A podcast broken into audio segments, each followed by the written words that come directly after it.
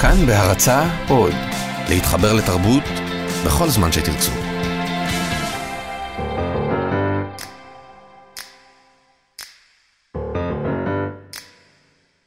גם הים נסוג, מאת יונה וולך, לחן אביתר בנאי. גם הים נסוג, ויש לו אולי רגישי אשמה, כמו לי פתאום, והכל חוף, ויש צדפים לאסוף, וחיות, וצריך לחזור מהנסיגה ולאסוף.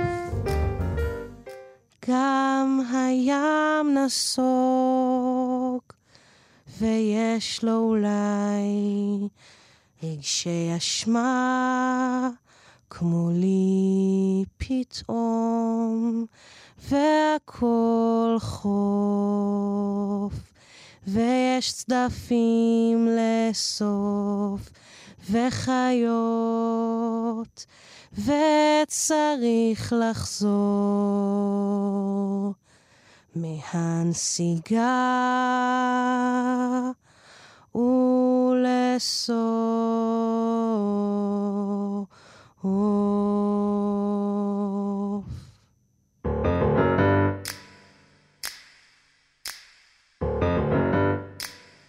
היוש, אני נועם פרטום, מה שלומכם? אנחנו בטקסט מניה, תוכנית שבה בכל פעם אני נטפלת למגוון רחב של נושאים ומפרקת אותם לגורמים באמצעות שלל טקסטים ספרותיים, קטעים מתוך רומנים כמובן, וסיפורים קצרים, שירים, אבל גם קטעים אה, מיתולוגיים פתאום, וקטעים, קטעי יומן, קטעים מתוך ממוארים, אה, ספרי פסיכולוגיה, פילוסופיה, היסטוריה וכולי.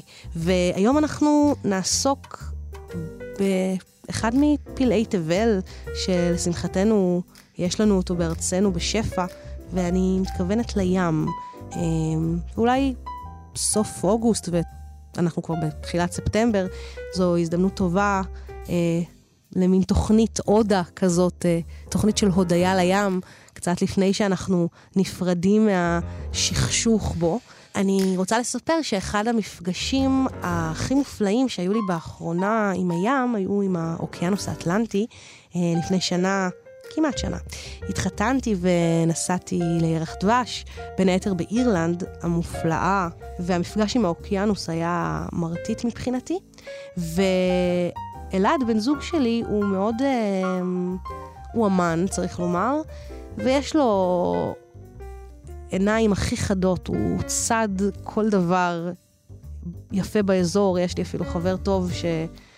שתמיד נוהג לומר שלאלעד יש כאלה עיניים טובות והוא קולט כל דבר יפה, וככה הוא מצא אותי. וזו אמירה שחביבה עליי.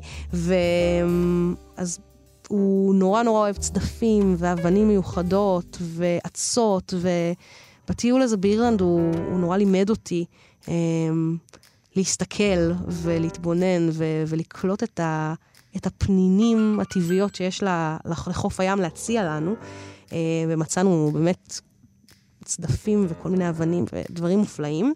ואני רוצה לפתוח אה, את התוכנית בקטע מתוך משפחת החיות המוזרות של טובה יאנסון, אה, הסופרת השוודית המפורסמת שכתבה את המומינים. בעצם משפחת החיות המוזרות זה ספר שמדבר על קורותיהם של המומינים, וזה בדיוק אה, טקסט שמדבר על איך הם מוצאים כל מיני אה, דברי חמדה. יפים ו... ורבי קסם אה, בים. על חופו המרוחק של האי התרוממו מתוך הים סלעים נוצצים וחלקלקים. שם אפשר היה למצוא חלקות חול מבוזקות צדפים, רצפת המחולות הפרטית של הנימפות, ולצידן כוכים שחורים וסודיים, שהמשברים פרצו אל תוכם, כאילו התנגחו על דלת ברזל. אכן, היו שם מערות ומערבולות צחפניות, ושאר מראות ופינות מרתקות. כל אחד יצא בדרכו שלו לראות מה הביאו להם הגלים. ודאי תסכימו, כי זהו העיסוק המרתק ביותר, שהרי אפשר למצוא את הדברים המוזרים ביותר, ולעיתים קשה ואף מסוכן למדי להוציא אותם מן הים. בפינת חוף הייתה נערת הסנורק מטפסת על הסלעים. היא גישתה את ראשה החרוך בזר של שושני ים, ועתה חיפשה משהו שיפתיע את החבורה כולה ויעורר את קנאתם. לאחר שהכל התפעלו ממציאתה, היא תיתן זאת למומין טרול, אלא אם כן יהיה זה דבר שתוכל להשתמש בו לצורך גינדור. הטיפוס על האבנים היה מטריד ומשעמם, והזר שלה התחיל להתרופף. אולם הרוח לא הייתה חזקה עתה, והים שינה את צבעו מירוק נרגז לכחול שלו. הגלים לא נראו עוד מפחידים, והם הניעו את פלומתם בעליצות בהירה. נערת הסנורק ירדה אל חוף קטן מכוסה חצץ שגבל עם הים, אך לא ראתה שום דבר זולת אצות אחדות וכמה קורות צחופות. בלב נכזב הוסיפה ללכת לאורך החוף. מדוע כל אחד מוצא ועושה דברים כה נפלאים, ורק אני לא? שאלה עצמה בעצב. הלוואי ויכולתי גם אני לעשות משהו נפלא, לעשות את כולו לבדי ולעורר את הערצתו של מומין טרול. היא נאנחה לעצמה ושלחה עיניה אל החוף השומם. לפתע פתאום, ליבה עצר מלדפוק. לנגד עיניה ראתה דמות צפה מעלה-מטה על פני המים הרדודים. הייתה זו דמות גדולה נורא, גדולה פי עשרה מאשר נערת הסנורק הקטנה. ארוץ ואקרא מיד לכולם, אמרה לעצמה, אך פתאום עצרה וציוותה על עצמה לא להיבהל כל כך. קודם כל, עליה ללכת לראות מקרוב מה טיבה של דמות זו. היא הלכה וקרבה, רועדת בכל איבריה, אל אותה דמות מבהילה, וראתה. לא הייתה זו אלא אישה ענק, אשת ענקים ללא רגליים. כמה נורא! נערת הסנורק פסעה ברטט קדימה, ואז גילתה את הדבר המפתיע ביותר. האישה הענקית הייתה עשויה עץ, והיא הייתה יפה עד מאוד. שפתיה ולחייה היו אדומות, ועיניה הכחולות העגולות חייכו אליה מבעד למים הצלולים. שערותיה היו כחולות גם כן, והן גלשו בטלטלים ארוכים עד לכתפיה. זוהי מלכה, אמרה נערת הסנורק בהערצה. ידיה של דמות יפה זו היו שלובות על החזה, שהיה עטור מחרוזות ופרחי זהב. שמלתה הייתה עשויה חומר אדום ורך, וכל כולה הייתה עשויה עץ צבוע, והדבר המוזר ביותר, לא היה לה גב כלל. אני חושבת שהיא טובה מדי מלתת אותה למומין טרול, הרהרה נערת הסנורק, אבל בכל זאת הוא יקבל אותה ממני. לפנות ערב חתרה נערת הסנורק אל תוך הנמל, בשבתה על טבור המלכה. ליבה היה מלא גאווה כאשר הכל הביטו אליה בהפתעה. מה מצאת, סירה? שאל סנורק. כמה נפלא שהצלחת למצוא זאת לגמרי לבדך, אמר מומין טרול בהערצה. זוהי דמות שנפלה מחרטום של אונייה, אמר מומין אבא, שבנעוריו הפליג על פני שבעת הימים. המלאכים אוהבים לקשט את חרטום ספינתם במלאכת עץ יפה. למה? שאל סניף. סתם, אני חושב שהם פשוט אוהבים גבירות יפות, אמר מומין אבא. אבל למה אין לה גב? שאל המיולן. כי זהו המקום שמחברים אותה אל חרטום האונייה כמובן, אמר סנורק. כל ילד יכול להבין זאת. היא גדולה מדי בשביל הסירה שלנו, אמר סנופקין. חבל נורא. הוי, איזו אישה יפה, נאנחה מומין אימא. תארו לעצמכם, כל כך יפה, ואין לה שום אושר מזה. מה את חושבת לעשות בה? שאל סמיף. נערת הסנורק השפילה את עיניה וחייכה.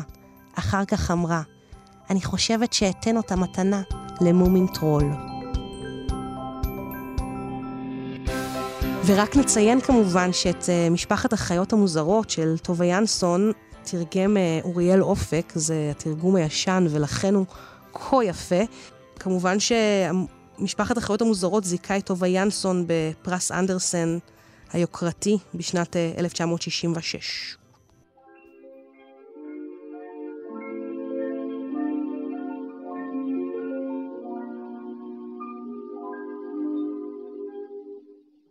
La mer qu'on voit danser le long du golfe clair. A des reflets d'argent la mer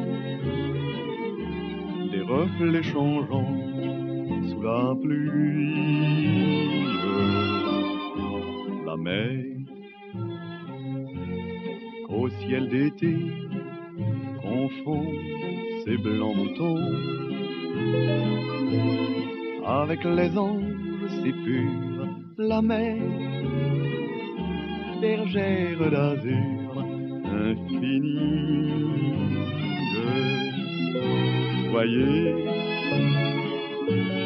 près des étangs, ses grands roseaux mouillés. Voyez ces oiseaux blancs et ces maisons rouillées. La mer les a bercés le long des golfes clairs et d'une chanson d'amour la mer a bercé mon cœur pour la vie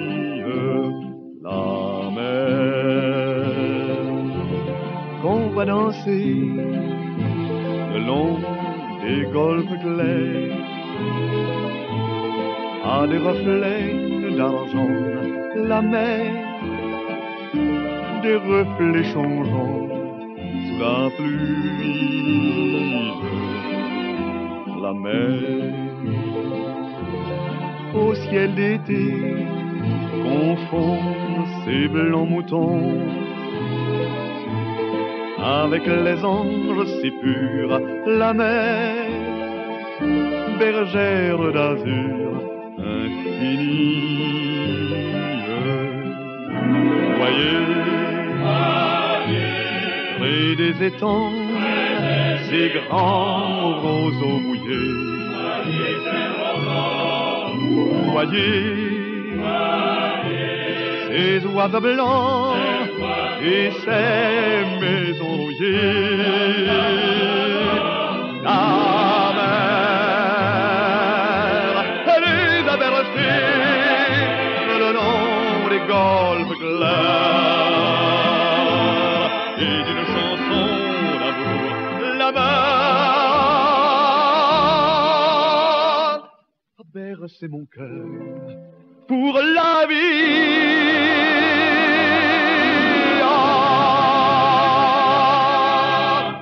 טוב, אני מרגישה שאי אפשר לדבר על ים בעברית, בתחושה שלי לפחות, בלי להזכיר את השיר הבא. קלאסיקת ילדות של כולנו, אה, של יונתן גפן כמובן, אה, ואני מתכוונת לגל ילדה של ים. גל היא ילדה של ים. לפעמים אבא שלה מספר לה שמצאו אותה בכלל בים או על החול או בין הצדפים כשהייתה תינוקת, אבל היא צוחקת ולא מאמינה. גל היא ילדה של ים, והידיים שלה תמיד מלוכות, ויש גל אחד שהוא רק של גל, ותמיד היא רוכבת עליו ואומרת לו, דיו, דיו, כאילו המים הם סוס. גל היא ילדה של ים, והיא יודעת לעשות ארמונות מלכים, ולהגיד שהארמונות הם חיפה או נהלל, והיא יודעת להגיד גם, היום הים סוער וכועס מאוד, אבל מחר, מחר הוא שוב יחייך ויצהל. גל היא ילדה של ים, וכשהים רועש, היא אומרת, שהוא מספר לה סודות בשפה מיוחדת, שרק היא מבינה אותה. גל היא ילדה של ים. אבא שלה מספר לה שמצאו אותה בכלל בים, או על החול, או בין הצדפים, כשהייתה תינוקת, אבל היא צוחקת ולא מאמינה.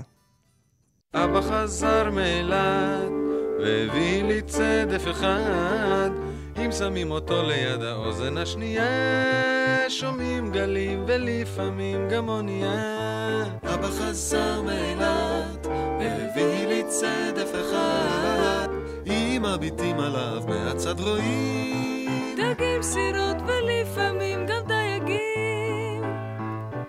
אבא חזר מאילת והביא לי צדף, צדף אחד שאם נשארים איתו קצת מרגישים לפעמים בבת אחת כמו ים. אבא חזר מאילת והביא לי צדף אחד. אם שמים אותו ליד האוזן השנייה שומעים גלים ולפעמים גם אונייה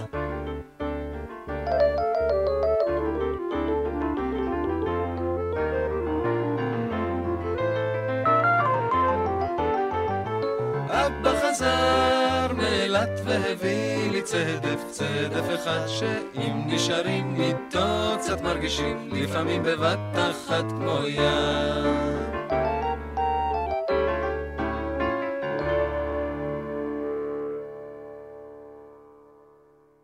על הקו שחר מגן, תסריטאי, במאי וסופר ישראלי. הוא עומד בין היתר מאחורי הסדרה המשובחת בתולות.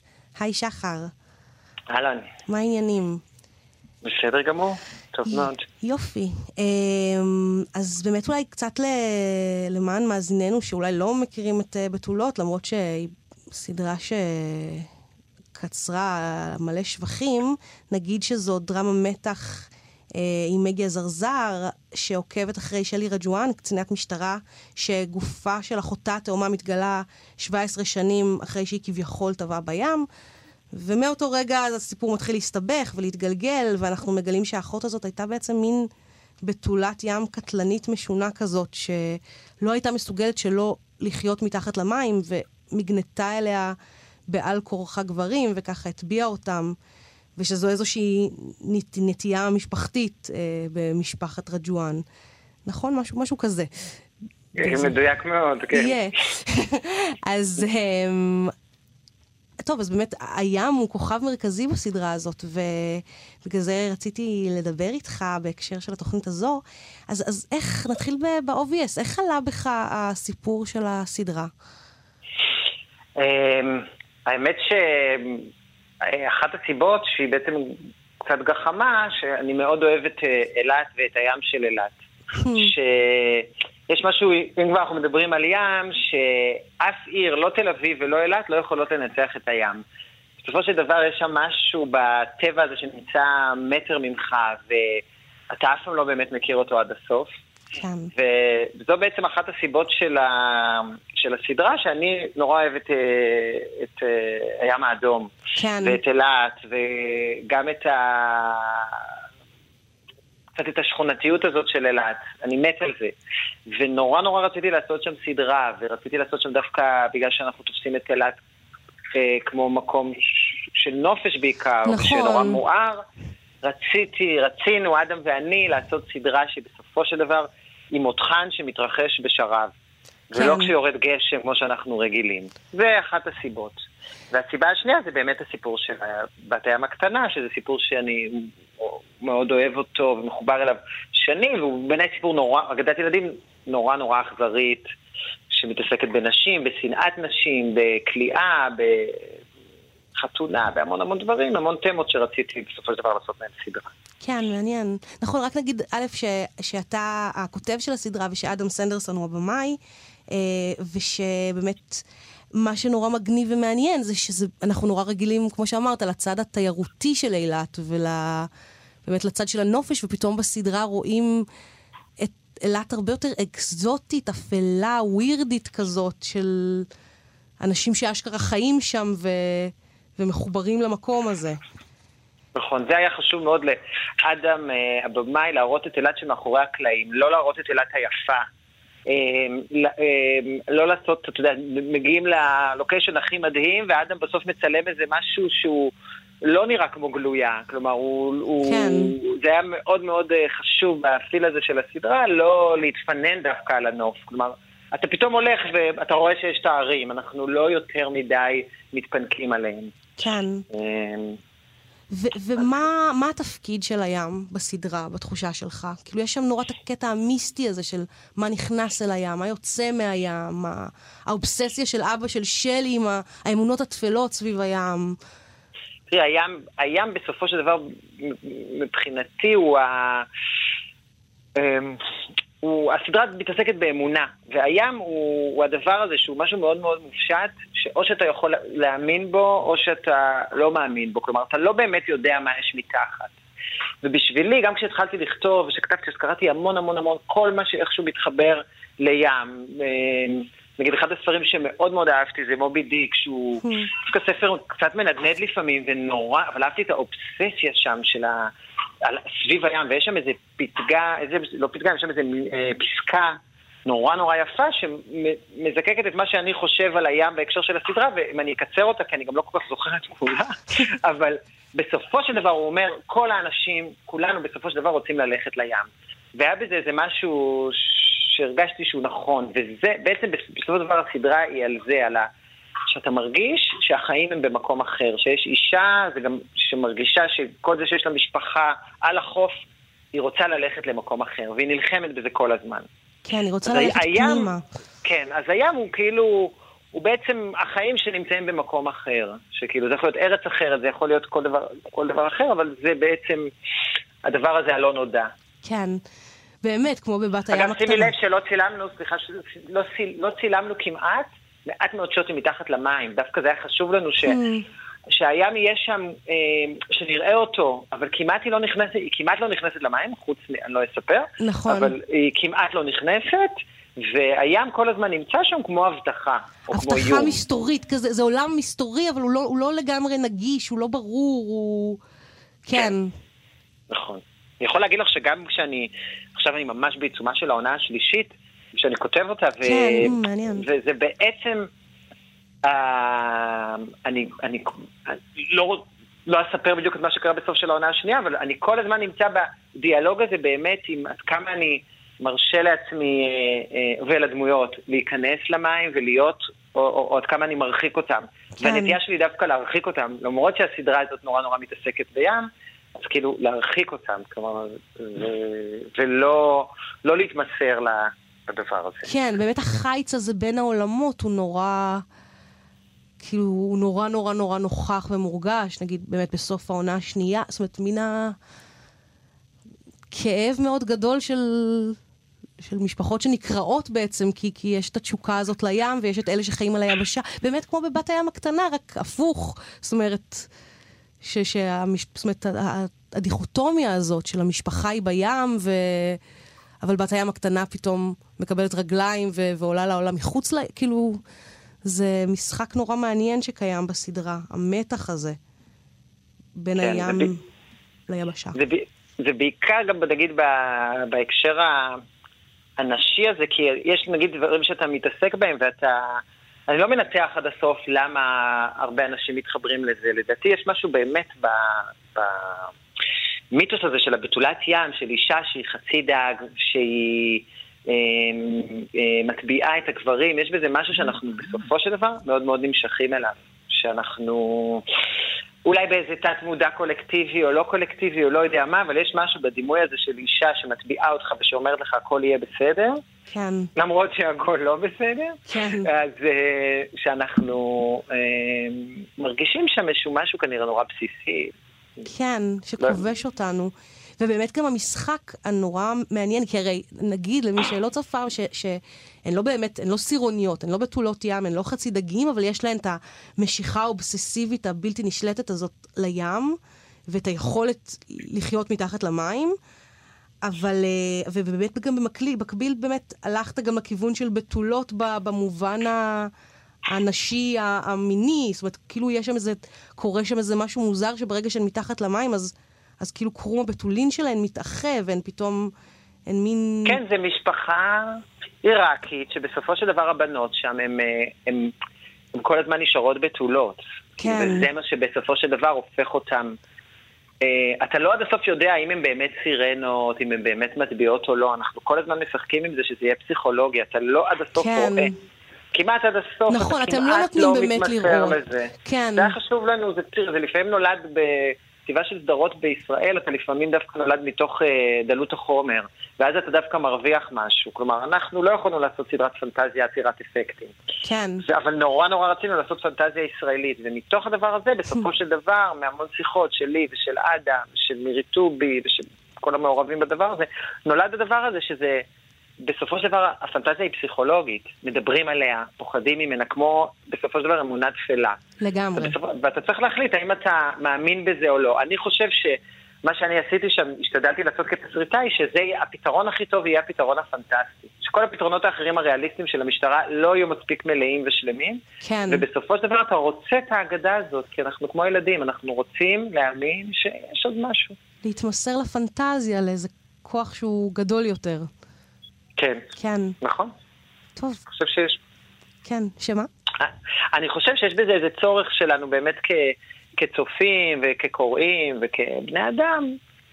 אה, זה, אה, להאמין בזה, כי גם זה הופך את החיים לקצת יותר מעניינים. לפעמים, את יודעת, סיפור של רצח ושל אונס, הוא... הסדרה בעצם אומרת, אני, אני מספר לכם את זה מכיוון אחר. אפשר גם לגמרי. להסתכל על זה מהצד הזה. כן, יש שם גם איזה נשגב. טוב, תן- שהקורבן היא לא רק קורבן, כאילו כל מיני... כן, שהיא, נכון, שיש שם איזה צד יותר, אה, כן, שהוא מטאפיזי, שהוא מעל לך למסכנות ול... היא גם בעצם איזה שדה. כן, כן. נכון. תודה רבה, שחר. כיף בבקשה, נורא תודה לדבר לך. איתך, בכיף. בהצלחה. בעונה השלישית, אנחנו מחכים. כן, לאט לאט. לאט לאט, כן, take it easy. זה לוקח כל כך הרבה זמן, אין מה לעשות, כן. כן, אבל זה נורא מוצלח בסוף, אז זה שווה את זה. זה כיף. כן. תודה. בכיף, תודה תודה לך. ביי. ביי ביי. ביי ביי. Ariel, listen to me. The human world, it's a mess. Life under the sea is better than anything they got up there. The seaweed is always greener in somebody else's lake. Dream about going up there, but that is a big mistake. Just look at the world around you, right here on the ocean floor. Such wonderful things around you. What more is you looking for? Under the sea, under the sea. Darling, it's better down where it's wetter. Take it from me. Up on the shore, they work all day. Out in the sun, they slave away. While we devoting full time to floating under the sea. Down here on the fish is happy as off through the waves they roll. The fish on the land ain't happy. They shot cause they in the bowl. But fish in the bowl is lucky. They in for a worse fate.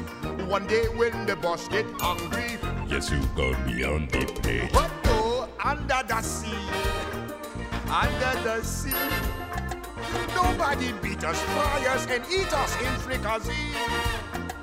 We what the land folks loves to cook. Under the sea we have to hook up. We got no troubles. Life is the bubbles under the sea. Under the sea. Under the sea. Since life is sweet here, we got to be here naturally. Even the sturgeon and the ray, they did the earth start to play. We got the spirit, you got to hear it under the sea. The newt play the flute, the cop play the hop, the players play the bass and they sound the job. The bass play the brass, the chub play the tub. The flute is the duke of soul. The way he can play the names on the strings, the chub rocking on the blackfish. He sings this belt and this rod. They know where it's at. They know that blowfish blow.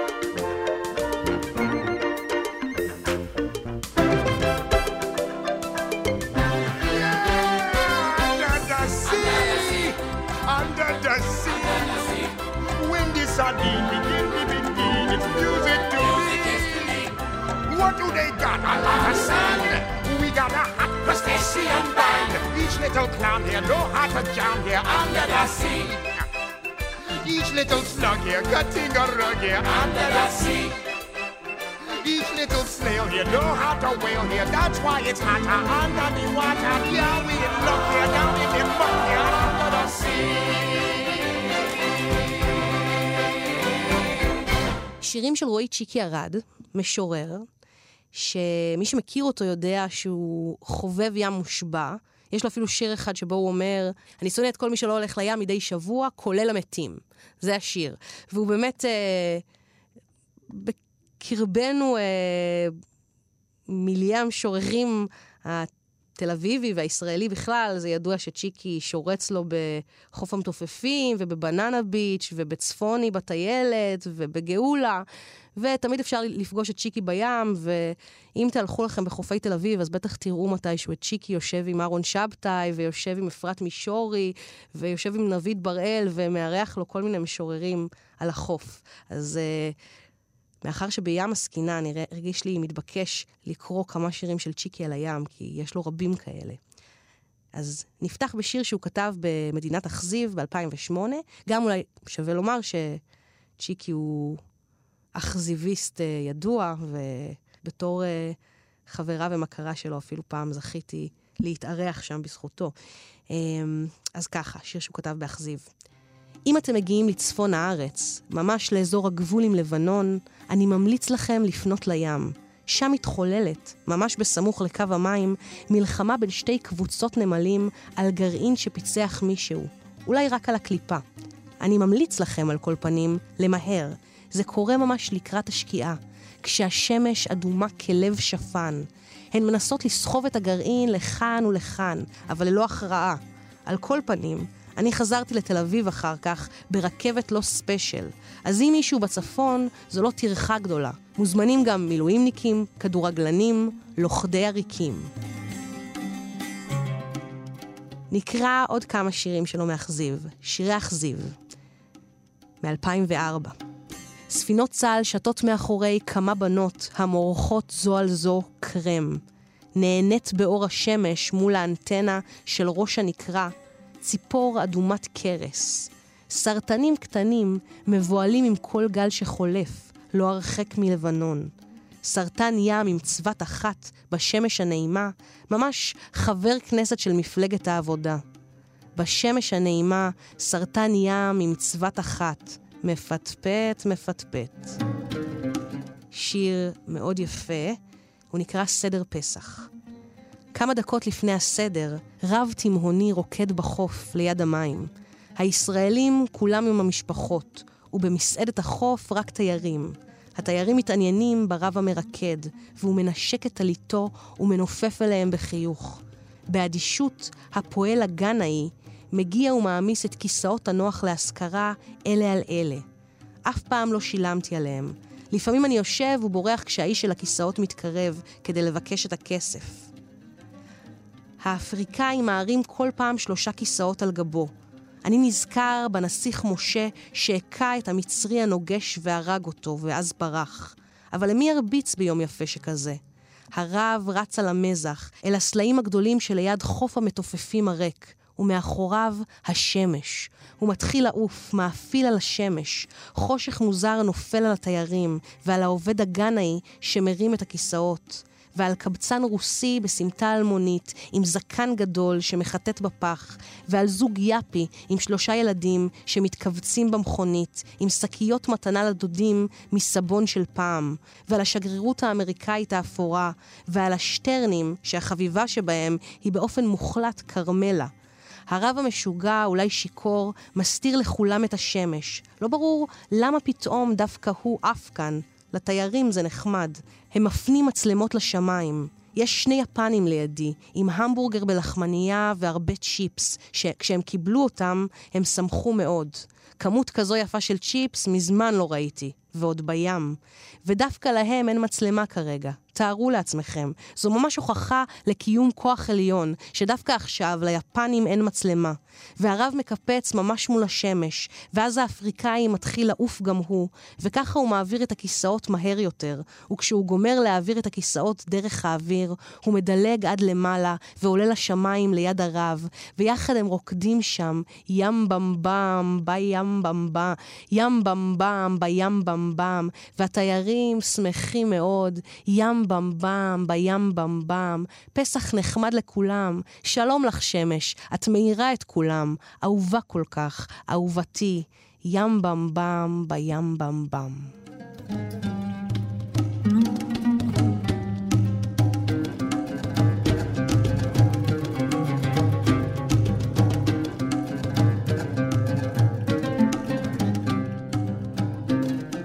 אז על הקו המשוררים והחברים, מרחב ישורון ואבנר עמית. היי. היי. אהלן. שלום.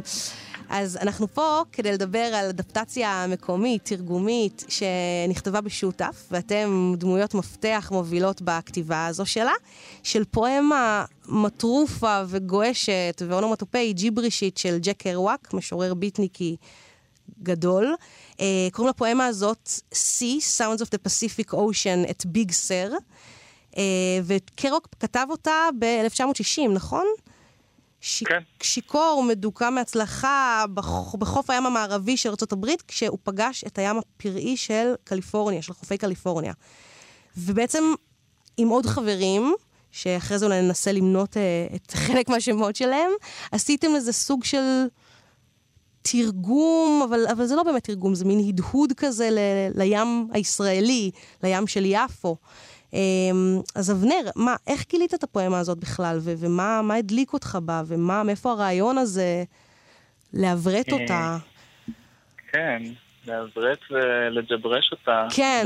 בשפה, השפות המקומיות. בדיוק, את כל השצף אמ, הזה. והפואמה הזו הסתתרה או התגלתה ב- בסוף של רומן לא מוכר של ג'ק קרואק שנקרא ביג סר. פשוט אה, אחרי רומן של איזה 150 עמודים, הוא מצרף פואמה של 30 עמודים. אה, בקטנה. שאותה הוא למעשה כותב אה, תוך כדי אה, מעשיית הספר. אה, והפואמה הזו מביאה את רכשי הים הסוער הזה, הים, האוקיינוס השקט, אה, ואת הריבוי לשונות האלה שלו, לפי הספירה שלי יש לפחות עשר שפות שונות שמעורבבות שם בתוך הבלילה של השיר. אה, כשהמרכזית מביניהן אולי היא ה- באמת הג'יבריש הזו שהוזכרה, מעין שפת הים המקורית, שפה כן, של הדגים. אה, והמחשבה הייתה לעשות מעין גרסה, הדהוד אה, מקומי של, ה, של הפואמה הזו, והתחושה הייתה שצריך לפחות כמה וכמה אנשים מכאן כדי להביא כמה וכמה קולות שונים אה, ומשונים מהנוף המקומי. אה, וככה זה התחיל להתגלגל, ותהליך של לפחות חמש שנים לדעתי מאז הפגישות הראשונות, ועד התוצר ה- המפתיע שהגיע רק לאחרונה. אה, זהו, ומרחב, אתה בעצם אחראי בעיניי על כתיבת החלק הכי אה, קטרתי ובועט, נגיד, של הפואמה הזאת. אז מה, מה, מה משך אותך בכתיבה הזאת? מה... אני, אני הרבה זמן מנסה להצטרף לפרויקטים השיתופיים של אבנר, ואף פעם לא הצלחתי יותר מדי, אבל העניין הוא שאהובתי קוראים לה ים, נכון. ואני מאוד אוהב ללכת לים, ומאוד אוהב את הים. אז, אז שם הצלחתי להתחבר. כן. זהו, ובאמת הבאת את זה גם לאיזה שיאים של גנבה וג'ננה, ועם מלא כזה סלנג עברי נורא... נורא טעים ועצבני, וכאילו זה יצא הים שלנו קצת, אני חושבת. ים אלים כזה, ו... לא כן, מה? מה, שמעניין אצל קרואק, הוא לא נכנס לים אף פעם. הוא עומד וצופה עליו. כן, אנ- אנחנו כן משכשכים לנו ב... במקום הזה, שבעצם זה גם המקום היחיד שאפשר לראות, לראות בו את האופק בעיר. לגמרי. כן, נכון, זה אצלו זה כזה, זה האוקיינוס הפסיפי, אז כזה, וזה בחורף בטח, זה פחות ים שנכנסים אליו, זה כאילו מסתורין שמשקיפים עליו מהצד כזה.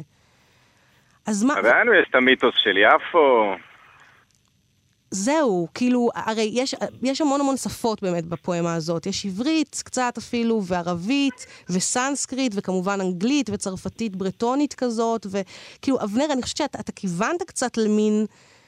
זאת אומרת, היו מפגשי כתיבה כאלה על, על חופי הים של יפו, נכון? כאילו, קצת כיוונת לשם. כן, היה, זה התחיל ממפגש הקראה של כל הפואמה, של כל השלושים עמודים, על החוף של, אה, של יפו, שם במדרון, אה, שהשתתפו שם אה, לדעתי 15 אנשים שהקריאו כל אחד ואחת בתורה קטעים מתוך הפואמה. ובהמשך היו עוד כמה מפגשים, כולל המפגש האחרון, שגם מרחב כמובן נכח בו, ועוד כמה אנשים נפלאים, שבילינו יומיים שלמים על חוף הים בא- באזור אפולוניה. אה, ושם בעצם נראה לי אה, התקיימה איזו קפיצת דרך אחרי כמה שנים של עבודה לקראת הגרסה הסופית. כן. וזה בעצם, קרוק היה איזה תירוץ לדובב את הים, מבחינתכם? מבחינתי נכון. לגמרי. כן. בסוף, בסוף לא, היו, היו הרבה ניסיונות אה, ללכת איתו, הוא מדבר שם על כל מיני מיתוסים של מגלן, וכל מיני מיתוסים היסטוריים אה, שנגעו לו, בסוף מה, ש... מה שאני הכי הבנתי זה שהוא עומד מול הים ושופך כל מה שיש לו, ושיש פה איזו הזדמנות ל... בגלל שאתה נורא רוצה לדבר עם הים ולהבין את השפה שלו, אז יש לך הזדמנות להשתולל על השפה. כן. טוב, אז רגע, אז יאללה, בוא, בואו נדגום את זה, בואו נשתולל שנייה על השפה, ומרחה ואני בעצם ננסה לקרוא קטע מההתחלה של הגרסה הישראלית ל... לים של קרואק, שקראתם לה אל הים. כן, תראי, אה, יש את הגרסה השיתופית שהיא גם קיימת והיא מאוד יפה. את- את הגרסה הזאת אני כתבתי בסוף לבד. כן. והיא מדהימה. קצת עזרה מים אהובתי. אה, אבל היא בהחלט הרבה מה- מהתהליך היפה שאבנר אה, יצר נוכח בה, אני מקווה. אני חושבת שלגמרי. רגע, זהו, ובואו נדבר שנייה על הביצוע, על הבחירה הביצועית בעצם לקרוא את השיר הזה סימולטנית, כאילו מין פרקטיקה דדאיסטית כזאת. בעצם אתה וים, אהובתך, אה, וחברתנו, ביצעתם את זה פעם ראשונה בהשקה של ספר אה, של כתיבה שיתופית, ועשיתם את זה, וקראתם את השיר במקביל. כל אחד כאילו קורא מין זרם תת-קרקעי אחר, זרם מילולי תת-קרקעי אחר. אז ל- למה ההחלטה הזאת? גם הייתה מגבלה של זמן, שהיה נחמד לעבוד איתה, כי פשוט אם, אם קוראים את זה לבד זה יוצא איזה רבע שעה, וככה זה קצר בחצי.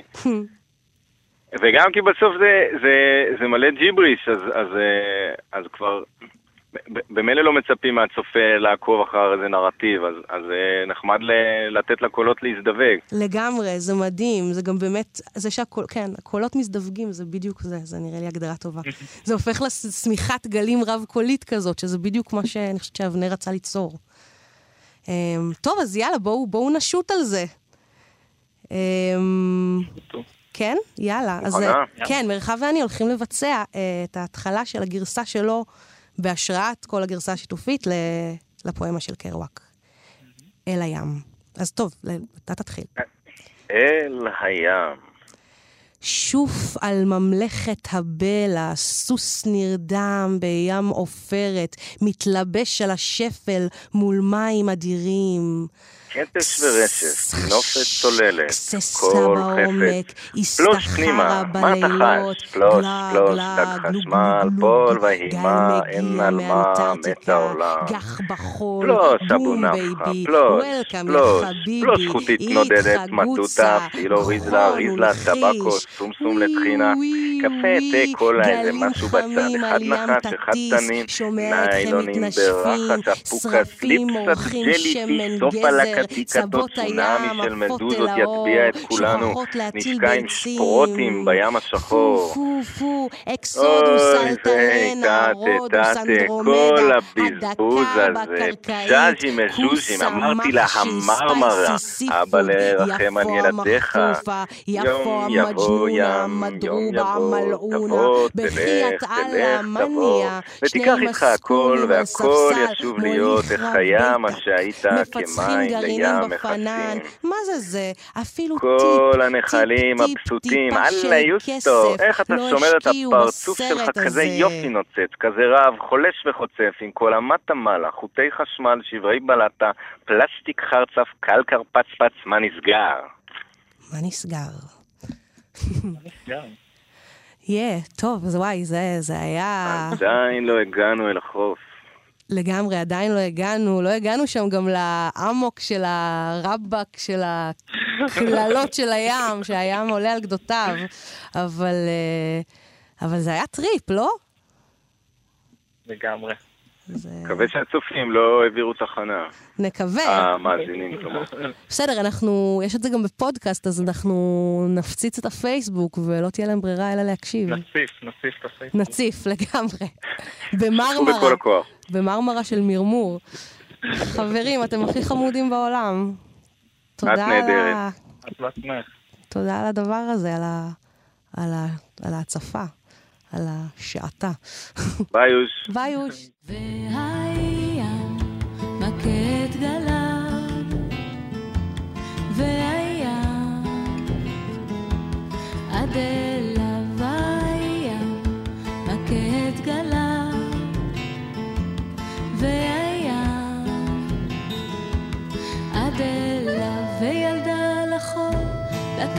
רוקדת. וסירה בליבה עולה ויורדת, וחכה מחכה בשקט עומדת. במימה עד הים מכה את גליו. והים עד אליו הים מכה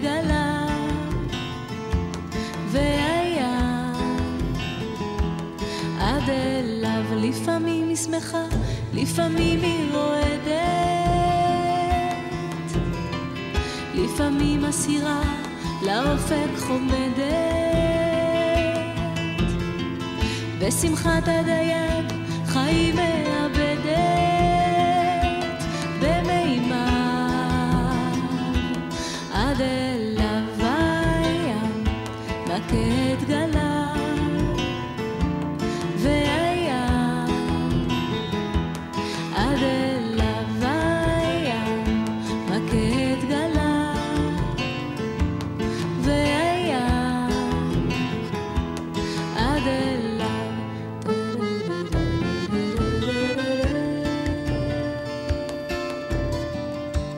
נעבור למשוררת אחרת, קצת אחרת, קצת שונה הייתי אומרת. אני מתכוונת לסילביה פלאט, האמריקאית, המופלאה, המיסטית, אה, מי שנחשבת בעיני רבים כמשוררת הגדולה ביותר במחצית השנייה של המאה ה-20, שהתאבדה, כידוע לחלקכם בטח, בשאיפת גז ב-63, כשהייתה רק בת 30. אה, סיפור החיים שלה עורר עניין רב, בין היתר כי השירים שלה אפלים וחזקים ומטלטלים ומופלאים כל כך, והיומנים האישיים שלה הם מין חריר הצצה לדיוקן עצמי יחיד במינו ומצמרר של נערה כל כך מוכשרת וחכמה ושאפתנית, ועם זאת מיוסרת. אמ, ואני אקרא מתוך היומנים. אמ, זה קטע שהיא כתבה באמת עוד בנעוריה, עוד כשהיא למדה בקולג', אמ, וזה קטע נפלא שמדבר על ביקור של בחור ובחורה בים. אמ, בחור ובחורה ש... שהגיעה העת שייפרדו לפי נקודת המבט של הבחורה. אה, זהו, רק נגיד שבאמת סילביה פלט היא בוסטונית במקור. אה, יש לה, מי שקרא את היומנים ומכיר קצת את קורות חייה, יש לה הרבה תמונות בבגד ים, היא בילתה הרבה מאוד בים, היא כותבת הרבה על הים בכתיבה הפרסונלית הפרטית שלה, פחות אולי בשירים. אה, אני חושבת שהיא בילתה הרבה בקייפ קוד, חוף הים אה, שנמצא בקצה של בוסטון. זהו, וזה קטע שנכתב ב-21 באוגוסט, באחת וחצי בלילה. זה הולך כך. הסירה הפליגה ברוח הרעננה אל עבר המפרץ, והנער והנערה היו צעירים ומקסימים. היא בשלה, מוזהבת ומבוגרת ממנו. אבל הוא רזה, גבוה, חזק ולא מגולח. צוחקים ברוח ובשמש בחצותם את כחול המפרץ. בהגיעם לחוף האי המוארך, הם מעגנים את הסירה. הוא מגיח מתוכה בשחייה נהדרת ומדויקת, בוצע את המים באבחה עצומה וישרה. אלוהים, כמה צעיר הוא בהגיחו מהים, מראהו כדמותו של פריס, רזה וכון שוך רוח. צוחקים, חושפים שיניים צחורות, הם מתחרים בריצה לאורך ג'ונות החול, עשבי הבר חדים תחת כפות רגליהם החשופות, לעבר כחולו של האוקיינוס האטלנטי, המסמא מנגד. המגבות נפרסות על החול, סלסלת הפיקניק נפתחת, והם מלעיטים את עצמם, צעירים ורעבים, בגבינה ובנקניק ובחרדל, ובסלט כרוב וגזר, ובעגבניות ובאפרסקים, וב ginger ale, גודשים את קיבותיהם, שרועים בשמש, וגומעים את האוכל הערב לחך, ולאחר מכן משתרעים במעין הצטנפות חמימה, מנומנמת. הוא שוכב מפורקד וראשו על בטנה, והיא מלטפת באצבעות ארוכות ועדינות את שערו, שערו הגזוז, הרך, ברעב, בתאוותנות זהירה, מחליקות אצבעותיה על לחיו. הוא אומר לה שהיא מעצימה את האהבה בקרבו, והיא אומרת שהוא נוסך בחוזק ועוצמה. הם מתלטפים באחווה, גבותיהם חמימים משמש ונשיקה חטופה. בשר, בשר, בשר נהדר, חמים וצעיר וענוג ואמיתי. הוא היה רוצה לראותה כעבור 30 שנה, לאחר שירוויח הרבה כסף. הוא יקנה מכונית חוף, סירה. הוא ייקח אותה איתו להפלגותיו. הם יתגוררו בבית המשקיף על הים. הם רוצים, בפרץ אלטרואיזם פתאומי, לעשות דברים זה למען זה. אולי, אם פתאום תהיה זקוקה לו, היא תיטול לידה את אפרכסת הטלפון ותאמר, מרכזנית, זה חשוב ביותר. אני מוכרחה לדבר מיד עם בוב. ואי שם בעולם ירים בוב את אפרכסת הטלפון ויאמר, מרכזנית, קשרי אותי עם נערה בשם סילביה. והמרכזנית תאמר, סילביה כאן, על הקו. הו, כמה טיפשי, כמה פתטי. היא צוחקת בדרך חזרה, והוא צוחק עימה. הוא אומר, אני חושב ששנינו מצאנו משהו שלא ציפינו למצוא. והיא חושבת, כן, אתה מצאת את הבשר הפגיע שלי, ואני את האידיאליזם הקורע, החוצץ, הצעיר והמוזר שלך, שאותו אני כה רוצה לטפח ולהזין ולהגן עליו מפני כל אותן נערות נאות וסקסיות שתקהנה את חדותך לכדי לאו תמום, שטוח ומשועמם. וכל אותה עת המים זורמים, אתה מפליג במהירות כה רבה, שנינו כה חסרי תוחלת. ומדוע אני אוהבת אותך בקנאות כזאת? אני רוצה שתבטיח לי, אף שכמובן שתהיה מוכרח להפר את הבטחתך, שתזכור אותי. מדוע? מפני שאני הולכת ומזדקנת פתאום, ואתה צעיר כל כך. אני רוצה לזכור, לאחוז ולאצור לזמן קצר. אין לזה עתיד. עוד מעט יגבר המרחק על הקרבה המוזרה, ולא אהרוג את חלום רצועת הזמן החטופה של היותנו יחד. לא עוד פלישות ומוות נקי ומהיר. הקיץ עבר, נער חמוד שכמותך, ואני אישה מבוגרת ומחכימה יותר. אך אלוהים, פניך וגופך הצעירים והרזים, ונפשך המשתלחת. תמיד אני אראה אותך בדיוק ככה, עומד גאה על הסיפון, בשמש, כנגד הרקיע הכחול. כל מה שאני רוצה זה להשאיר אותך עם אידיאל של נערה. הנח לי לעשות זאת למענך.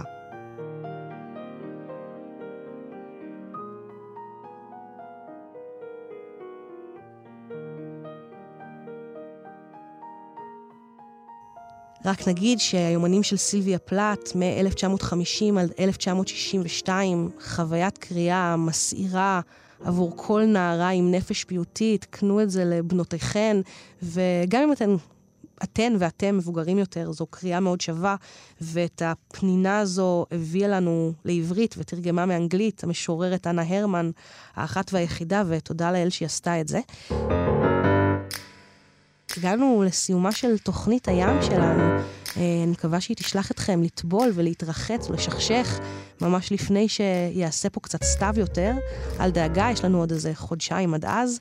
אה, זהו, ולבינתיים אני הייתי נועם פרטום, אני עדיין, ותודה למאיה קוסובר, העורכת הנהדרת שלי, ו... תודה לספרייה בסנטר, שלפעמים אני מגיעה לשם כדי לחלוש על ספרים ולגנוב מהם אה, ממתקים ולהביא לתוכנית. תודה למרואיינים שלנו, לשחר מגן, התסריטאי של בתולות, סדרה סופר מומלצת וחזקה. ותודה למשוררים, החברים האהובים, אבנר עמית ומרחב ישורון, אה, משוררים זהב, תחפשו אותם. אנחנו היינו טקסט מניה, חפשו אותנו בפודקאסט של כאן תרבות, ונתראה שבוע הבא. ביי.